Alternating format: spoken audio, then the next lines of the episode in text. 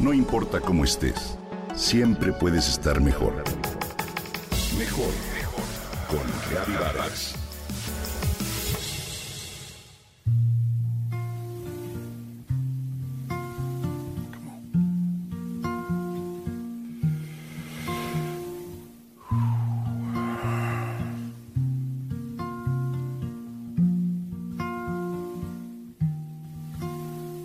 El final de la obra de teatro toma por sorpresa al público y nos deja pensando. ¿Cuánta verdad y sabiduría contienen la mitología y las leyendas? Son un espejo para conocer las luces y sombras del ser humano. A diferencia de las obras musicales tradicionales en Broadway, Hadestown, ganadora de ocho premios Tony y considerada la mejor del 2019, no tuvo un final feliz, mas sí aleccionador. Dos frases inesperadas en voz de todos los actores cierran la producción teatral. Esta es una historia muy triste. Esta historia es muy antigua, sin embargo, la seguimos repitiendo. Silencio total, fin de la obra y ovación del público de pie.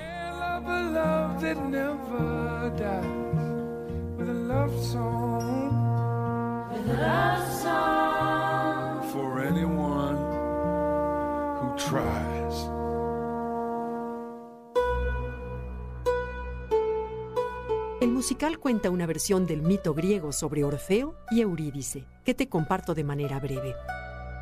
Orfeo, considerado el primer músico, poeta y autor literario que recuerde la historia, compone unos cantos tan hermosos que los árboles tuercen sus troncos e hipnotizados se inclinan a escucharlo. Los ríos detienen su curso y los peces asoman la cabeza para oírlo. Un día, Orfeo se enamora perdidamente de la princesa Eurídice. Se casan y durante varios años viven felices. Hasta que el malvado Aristeo, hijo de Apolo, la desea y se encapricha tanto que la persigue por todos los campos. Eurídice, al tratar de huir de Aristeo, pisa una víbora y muere. La pena que invade a Orfeo es tal que llora y entona canciones llenas de tristeza y amargura. Todos los dioses y las ninfas lo convencen de descender al inframundo para rescatar a su amada. Orfeo baja al reino de Hades y le canta con tanto amor a Eurídice que convence a los dioses del inframundo de regresarla al mundo de los vivos. Pero ellos acceden con una sola condición, que en el camino de regreso él camine frente a ella y nunca voltee hacia atrás. De hacerlo, antes de que la luz bañe a los dos por completo, ella regresará para siempre al inframundo. Orfeo estuvo de acuerdo y emprendió feliz el camino hacia la luz con su amada detrás. Durante todo el trayecto, que fue largo, arduo, lleno de retos y obstáculos, confió y mantuvo la vista al frente. Pero, en el momento en que salió a la luz, la duda lo asaltó e hizo lo que nunca debió haber hecho, voltear a comprobar que ella fuera detrás. Pudo ver de Eurídice una sola pierna que había alcanzado la luz, mientras que la otra todavía permanecía en la oscuridad. Frente a su mirada atónita, la ninfa se convirtió por completo en polvo y regresó al inframundo para siempre. La vida está en la confianza. La duda es el más sutil de todos los males.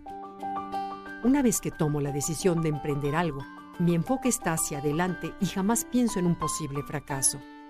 Decía mi padre quien en su momento fuera un empresario exitoso, a pesar de no tener estudios, no poder ver con un ojo y no tener un centavo. La duda es el peor de los enemigos, capaz de matar el 99% de todos los sueños. Sin embargo, nos han inculcado que la desconfianza es el mejor lugar para vivir. Cuando permitimos que la duda entre en nuestra vida, construimos una casa a la que en el día colocamos ladrillos y durante la noche se los quitamos. Piénsalo bien, ¿estás seguro? ¿Quién eres tú para lograrlo? ¿Cómo crees? Nos cuestionan tanto el crítico interior como quienes nos rodean. La duda nos impide fluir y se desliza cual serpiente en nuestra mente para causar el mal. La vida está en la confianza. Nuestro reto siempre será el de Orfeo. confiar, confiar y confiar. Es la única manera de fluir y crear nuestro destino.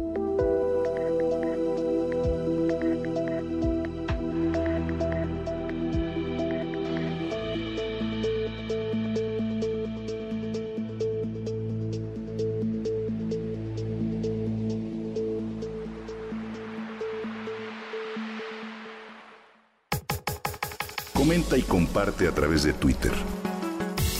No importa cómo estés, siempre puedes estar mejor.